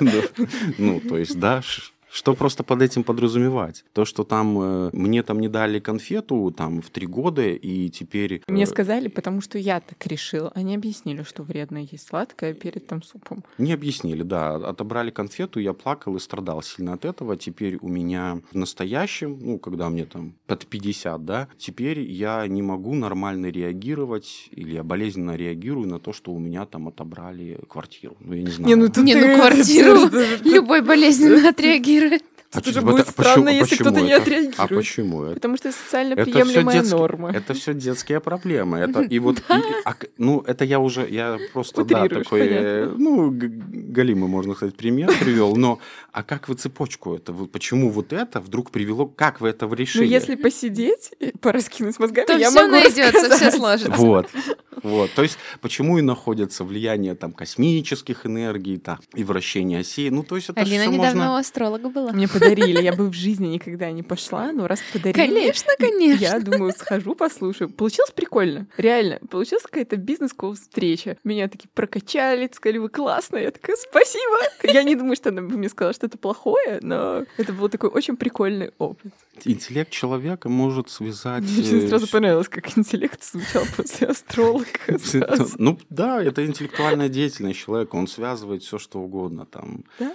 Так же прикольно жить. Вот, вот э, то же самое касаемо ну, вот отклонения, как вот пассивное курение вредно. Мгм. А где исследования, доказательства, что это так? Ну, все говорят, что это так. И Мне кажется, бы- есть. Мне тоже Ну, кажется, что кажется, есть. что есть. Мне кажется, Мне кажется, это настолько в наших головах, что мы Это- уверены, это что кажется, что когнитивная есть. ошибка. ну, Ага, хорошо. Мы сегодня обсуждали, что мастурбация может навредить отношениям, а просмотр порно. В том числе, э, смотря что, понимаете, это же все очень многогранно, да, Мгм. опять же. Если человек и, и мастурбация, и касаемо, и порно, то есть если он увлечен мастурбацией и порно, соответственно, он не вовлекается в отношения, Мгм. соответственно, это вредит. А если это совместный просмотр порно? То это как сериал Да. То есть два человека решили, договорились, им это приятно, они, пожалуйста, просматривают. Это наоборот сближает, можно даже так Вино, сказать. устрицы. и- И порно, пожалуйста. Окей, а вот детская мастурбация — это просто этап развития ребенка или в какой-то момент родителям нужно насторожиться? Вообще, как родителям реагировать на детскую мастурбацию? А какая детская мастурбация? Она бывает разная.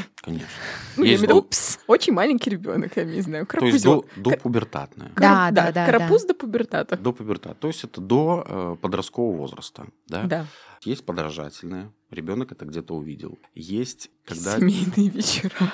когда э, есть э, устрицами. фрустрационная псевдомастурбация, то есть Это что когда, такое? то есть когда ребенок испытывает какое-то Стресс? напряжение, да, Мгм. переживание, Так он таким образом Мгм. снимает. Это другое. То есть уже две, да?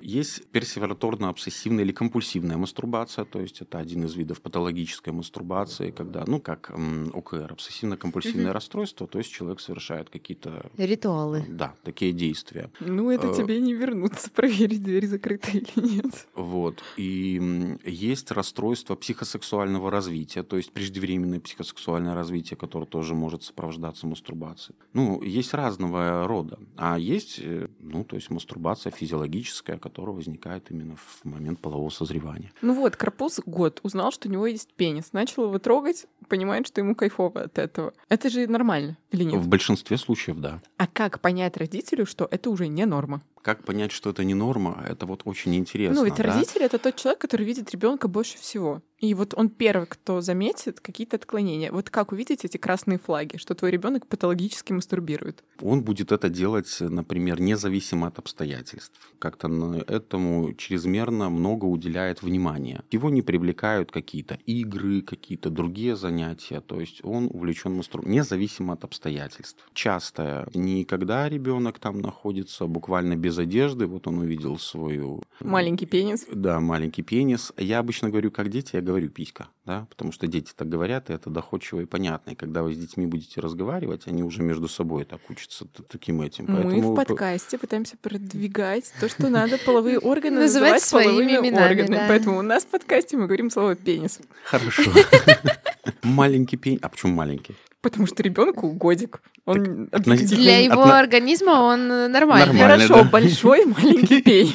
Относительно, да, чего? То есть пренебрегается, например, одеждой. Акцентирует на этом внимание. Ну, вы вообще как бы. взяли год, э, год. Не, я зна- просто Ну, вот можем это- постарше взять. Да, постарше. Ну, постарше. И э, если вы видите, что действительно чрезмерно много внимания уделяет этому ребенок, то есть вот он буквально занят этим, то это не обязательно, что это является патологией, но может быть таким каким-то вопросом, по поводу которого можно обратиться к специалисту, да, и спросить, то есть вот что, что-либо происходит с ребенком.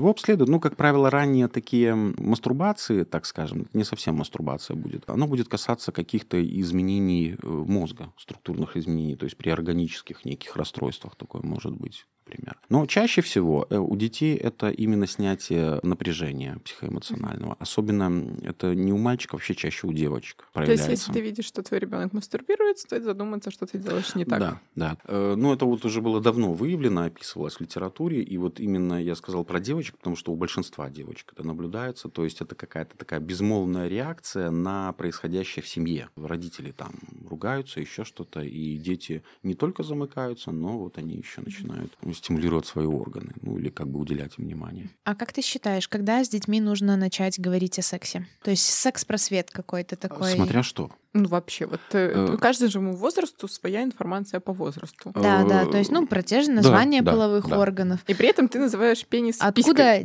дети берутся?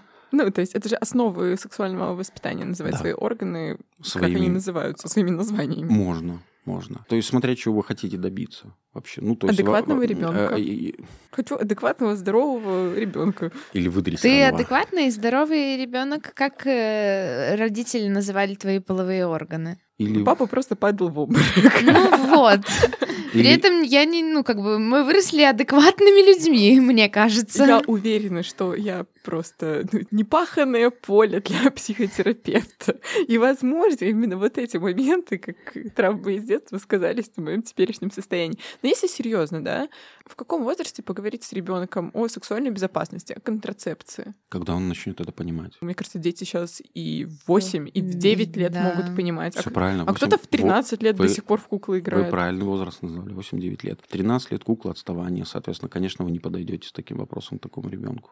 Вы смотрите по развитию, конечно. Мгм. А 8-9 лет, да, контрацепция, ЗППП, то есть это... 8 лет. Я просто смотрю на своих племянников 8 лет. Это такие, типа, куда этому карапузу хоть что-то? Э, Это надо делать до того, как возникнет половое созревание. Потому что когда оно уже возникло, вы не Уже особо выстроите И еще прививку от. ВПЧ. Я так на всякий случай напоминаю. не выстроите контакт со своим ребенком, он уже будет дистанцироваться. Да, А, то есть название правильно половых органов, все правильно с детства. Ну, то есть вот как только начинает говорить, вот вы и говорите. Вот, ну, как ухо, нос, пенис, там, да, Мгм. Как вы Это там. ухо, нос, писюн, нога, рука. Ну, для детей говорить ягодицы, ну, маленький ребенок, понимаете, пенис, он не, не произнесет это слово. Э, Ну, я также не у- знаю. не знаю, Пенис, пенис там даже пися, «р» нету. там, Там да, даже, как- даже, ну, ну, как бы типа, какая- основные проблемы. Это Ну, же вы же учитываете э, особенности или способности к речевым каким-то будет модуляциям у тренироваться на ребенка. слове пенис. Ну, э, Ничего страшного. Например, как вы про ягодицы говорите ребенку? Говорите вы ему ягодицы? Говоришь, попка. Нет, Вот. жопка. Понимаете? Да, то есть максимально упрощенный какой-то, что для него, ну, будет вот просто говорить, потому что он должен быстро донести, что вот у него болит там или что там происходит, например. И да, порой, ну, то есть не надо так уже подходить, там, говорить, вот это мошонка, вот ее складчатость, там, тестикулы. И на А вы, латинском. а вы, да, вот, вот, я еще И, хотел и сказать, оболочки все обязательно, все слои мошонки. еще подкованный. Туника Дартас, а это А, кожа. Глянц, глянц пенис, все прочее. Ты хотела Так знать, и откуда берутся Так и дети. будет, блин. То есть, атлас, Он будет, конечно, очень грамотным, безусловно, но... но не здоров. И он такой придет в свое окружение и такой, и все таки оба, что такое, какой-то... Какой прошаренный. С какой ты планеты вообще прилетел отсюда? Ну, то есть надо учитывать и особенности того социального поля, в котором находится ребенок. Окей, а вот мастурбация — это же интимный процесс, да? Ну, конечно. И секс между партнерами тоже интимный процесс. Он может быть не таковым. Вот, когда ты меня спрашиваешь об этом, ты вот что, ты подразумеваешь моральную Не, ну я не кинки-пати всякие. Да, я не про кинки-пати, я вот, ну, Ну, конечно, в большинстве это интимный А, процесс. Если, допустим, ребенок вторгается случайно в интимный процесс родителей, или родители случайно вторгаются в интимный процесс ребенка, когда он мастурбирует. Как на это вообще всем участникам этой ситуации реагировать? Просто закрыть двери, типа ничего не было, или стоит обсудить эти вопросы? Ну, допустим, ребенок уже понимает, как бы, что А, происходит. если- Ребенок Да, вот это не г- 8 это не годовалый 10 ребёнок. лет, допустим. Ну, годовалый ребенок буквально ничего не поймет. Да. Да. То есть Но поймает существуют уже... же теории, что... Все проблемы из детства, да. Ну, это понятно, Да, да. но что ребенка с рождения надо ограничивать от секса родителей. То есть вот лежит в колясочке, да, в кювечке. Ну, это, конечно, не здорово заниматься сексом вместе с ребенком. Конечно, не здорово. Ну, то есть ты делаешь его, да, даже в Да, 6 да, месяцев, даже же, в- ну, из- все равно это так себе. Ну, в присутствии, да, и животных тех же. Ну, конечно, это будет... э, Ну, конечно, здесь э, уровень комфорта при этом родителей, которые будут этим заниматься, это на их ответственности в большей степени. Но бывает такое, что ребенок, ну, например, спит, и родители занимаются там где-то втихаря, там под одеялом сексом, потому что иначе нельзя. А все-таки секс это достаточно такая высокая потребность. Ну, окей, вот кто-то стал свидетелем этих интимных процессов. Нужно это обсуждать и говорить. Ну, если ребенок маленький, во- во-первых, понял он там, не понял, ну, каков его будет там запрос э, в этом плане? То есть, ну, по возрасту. допустим, 8 лет, он что-то увидел. Если он понял, то он закроет дверь, тихо уйдет и ничего не будет говорить ведь, да, как правило. Если он не понял, он спросит, а что там, ну, так почему вот если там... он понял, тебе нужно прийти поговорить с ребенком. Типа, что ты видел? Ну, Или ты, ты что- понял, что ты видел? Надо спросить вообще у ребенка Как об он ощущает? Вдруг нет? этот опыт его травмировал. Если, Вдруг он подумает, если что... вы знаете наверняка, что он понимает, да, что произошло, ну, вы можете спросить, ну, то есть это как-то отразилось на его эмоциональном состоянии, то есть то, что произошло. Ну, он же понимает, и, соответственно, если вы считаете, что он понимает, о чем, что произошло, то ну, узнать, насколько это было для него травматично. Вот. Ну, дело в том, что секс э, каких-то там людей, ну, это не такое уж травматичное вообще явление как таковое. Ну, Мне кажется, сути. для ребенка травматично голые люди там издают какие-то странные звуки в непонятных позах. Так Да. если непонятно, если непонятно, то что в нем травматичного? Ну, вряд ли Он не понимает, восемь- что происходит. Он просто испугался непонятных, непривычных для себя действий. Он спросит, что, что происходило тогда. А если он Там- испугался настолько, что не спросит, тебе самому нужно спросить у него? Можете, сп- Испугался Ну, ли если он? вы видите, что он меня изменился как-то в состоянии, можете спросить, Мгм. можете и так спросить, ну или, или в тот же момент там, ну хотя в тот, Подожди, подожди, А- секундочку, отвлечься, давай Э, пообсуждаем. ну, в принципе, как правило, это не считается какой-то проблемой.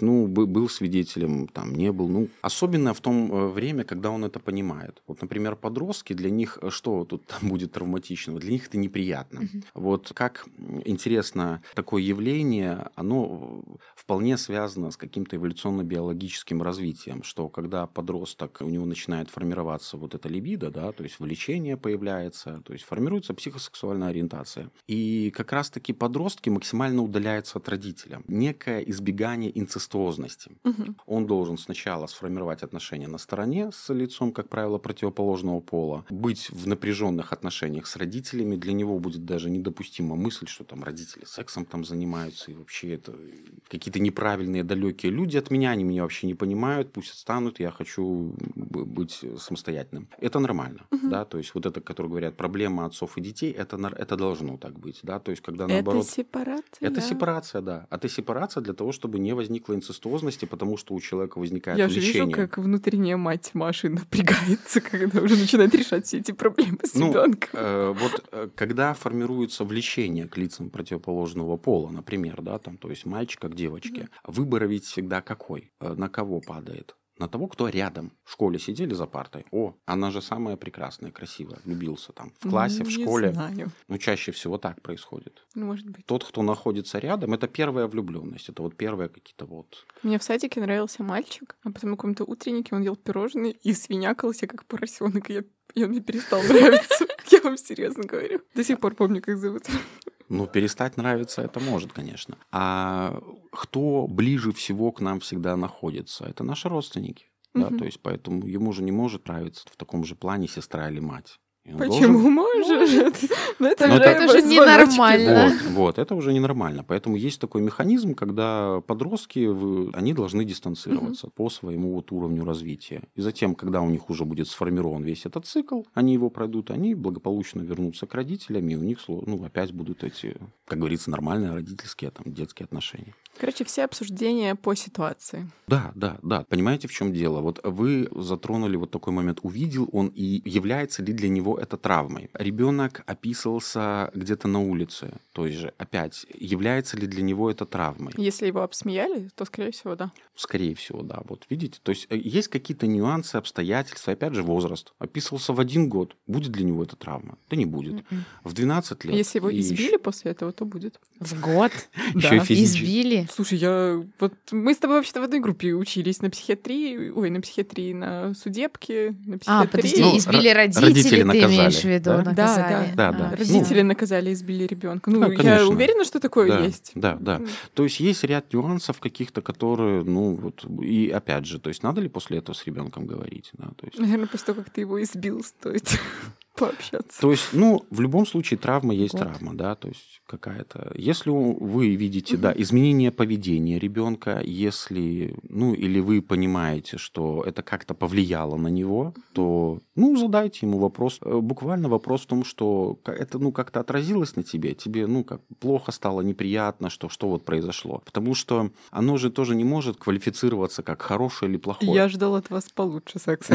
Да, да, да, да. Разочарован, разочарован. Да. То есть Не удивили. То, то есть это был обычный процесс, да, природный, био- биологический, физиологический. И что в этом такого? Но для ребенка, да, это может его смущать, приводить какой-то, ой, а он не думал, что родители же таким могут заниматься. Это ж что-то грязное, оно такое в порнухе, которое где-то там Ну, мне спрятано, кажется, родители засекречено. очень часто сексуализируют э, какие-то вещи, которые ребенок понимает совершенно по-другому. Да, И навязывают ему сразу же негативный оттенок. да, да. То есть у нас секс в детстве, он же негативный, потому что это запретное что-то для ребенка. Да, есть. А э, это все травматичный опыт. Родители прикладывают свои взрослые мозги к мировоззрению ребенка и, конечно, не всегда оказываются правы в таком плане. Потому что ребенок, то, что он, например, взял, потрогал половой член, пример того же там папы, и Ну, это, знаете, как-то надо обстоятельства такие создать, чтобы ребенок пошел трогать половой член папы. в бане были вместе. Ну, ты же подойти, потрогать надо. Ну, а в каком возрасте А, это произошло? ну, там в три года ребенку было три года. Ну, я считаю, что до трех лет надо объяснить правила трусиков, и что никто не может трогать э, твои интимные места. И ты тоже нич- То есть, ничьи интимные места э, трогать в- не можешь. Ну, в твоем представлении, что ребенку дал инструкцию, он ей строго следует. Да, у меня же выдрессированный ребенок. Мы же уже это Ну, поняли. Я не знаю, такие дети, может быть, и есть, но детям можно что-то и 20 раз подряд говорить, и они никак на это не отреагируют. А тут сказал про правила трусиков, и он это. Ребенок же трогает э, родителей за части тела. Ну, как-то пенис в эти части тела у меня не вписывается Ну, в были, фантазию. были в бане деревенской. О- Он взял, ну, то есть увидел, ему, Перепутал. ему же не говорил папа, а вот снял штаны перед ним и сказал, вот это трогать нельзя. Такого ж не происходит, правильно? А неплохо было. То есть, это почему? Это как-то странно будет. А вот когда он э, потрогал, ну, во-первых, сказать, о, так делать нельзя, это плохо. Это фрустрация. Ну, зачем ну, направлять и все, и ребенок, э, для него это будет тоже, вот это и есть травма. Э, Ребенку не объясняли ничего, ему уже вложили, ну, а ребенок схватывает эти установки и несет вот действительно всю жизнь. И для него прикосновение к половым органам становится табуированным, опасным. А тем более, не дай бог, это все. Это вот, например, э, когда я говорил, что женщина жила с мужчиной 10 лет, у них не было секса, вот та же была вот штука. То есть женщина не могла потрогать свои половые органы. Она говорила, это недопустимо. Ну, установки из детства. Вот. А, а то, что еще кто-то другой потрогает, так вот, опять. Ну, ребенок потрогал, например, так случилось. А ведь это его просто детское любопытство. Ну да, мы Это же- сели и сексуализировали с вами. Э, да, а ребенок а- а- понимает по-другому. Ну, а мужчина, ага, проявление вот интереса к половым органам, какой-то сексуальный интерес, нездоровый, это плохо, это все это неправильно, ну и как бы все это, это по получение какого-то излишнего давления и формирования каких-то уже установок, которые сформируют негативное отношение буквально к прикосновению половым органам. Это взрослый придал этому значение и посчитал, что это вот крайне неправильно. И в итоге м, сломал жизнь, да, этому человеку, по сути. Боже, мы столько сегодня много интересного обсудили. Но это не конец. Мы подготовили блиц для тебя. Короткие вопросы, короткие ответы. Что тебе нравится в профессии? Взаимодействие с людьми, А что не нравится? непонимание. Как проявляется профдеформация у врача-сексолога? Так как я работал э, в судебной сексологии, то я более осторожно, например, отношусь к своему поведению, находясь в обществе. Был такой момент у меня какой-то, я боялся лишний раз пройтись по детской площадке, чтобы меня не заподозрили, что я проявляю интерес к детям. Я ловил Ага. себя на этом, что вот есть такое. Потому что, да, среди педофилов, ну, есть такое явление, что они ходят на детские Мгм. площадки, какие-то детские учреждения для того, чтобы фиксироваться на детях. Какой был самый странный запрос к тебе, как к сексологу? Самый странный. Ой, это очень сложно выделить. Ну, какой тебе понравился Какой-нибудь, больше ну, всего? вот Запомнился? странный. Приходится быть неким третейским судьей часто, когда приходит парень с девушкой и говорит, так, мне надо 8 раз в день, а ей надо один раз в неделю. Рассудите. Кто прав? И ты такой, так, значит, сколько ты можешь...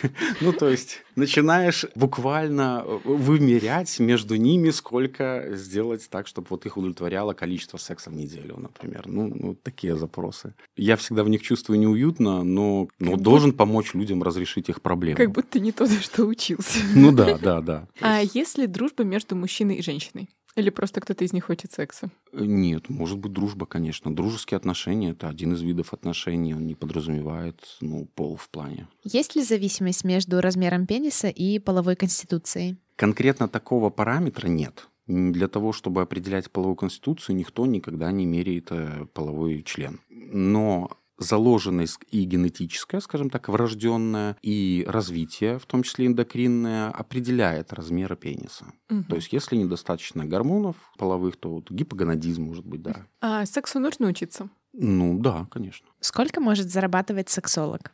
В госучреждениях, в частных учреждениях, в, при индивидуальном. В целом, наверное целом сложно мне сказать. Понимаете, зарабатывание денег зависит от того, ну, какие клиенты есть у сексолога. Кто-то может за, например, помощь медицинскую при какой-то сексуальной патологии, там специалист может получить и там машину, да, от какого-то клиента. Короче, Профессия востребованная. Ну, это при любой профессии. То есть в зависимости от того, как э, человек насколько чувствует актуальность этой проблемы. Потому что почему сексуальная сфера, она в принципе актуальна, э, ну вот для мужчин, почему чаще мужчины? Они приходят, потому что, ну это же их достоинство. Без этого они не чувствуют себя мужчинами, они просто угнетены. Поэтому чаще мужчины, так как они приходят сразу, как только у них появляется проблема. А женщина, когда возникает вопрос э, зачатия, беременность, и тоже вот, разный уровень, насколько актуальности. И, естественно, если вы помогли решить эту проблему, и впоследствии человек, там, например, получает э, ребенка, ну, то есть сколько может стоить жизнь человека долго ожидаемого. Ну, ты говоришь такими высокими вещами, не хочешь говорить, сколько ты зарабатываешь, ладно. Сколько я зарабатываю? Ну, сексолога же нет, я же сказал, такой специальности. Я работаю ну, врачом-психотерапевтом, зарабатываю как, э, как средний, да, врач-психотерапевт. И напоследок, что ты можешь пожелать нашим подписчикам? Гармоничных отношений и удачных сексуальных связей, ну или, скажем, приятных оргазмов почаще. С вами был подкаст «Хочу к врачу» и наш приглашенный гость, врач-психиатр, психотерапевт, сексолог Максим Подоляк. Занимайтесь любовью и получайте от этого удовольствие. Всем пока, еще услышимся. Пока.